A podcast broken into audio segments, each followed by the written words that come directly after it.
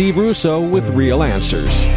The first day of May is celebrated in many parts of the world as a holiday for workers.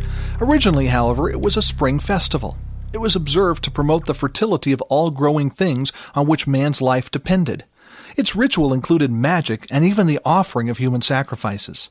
The ancient Celts used to celebrate by dancing around a living tree in attempt to arouse its spirit. Just think for centuries, people have been looking for ways to explain and celebrate the mystery, power, and source of life. And yet, the real answer is readily found in the Bible, where it says that in God we live and move and have our being. Why not celebrate this May Day by giving praise and thanks to the author and sustainer of all life, God Himself? For information on books and other resources by Steve Russo, visit the Real Answers website, realanswers.com.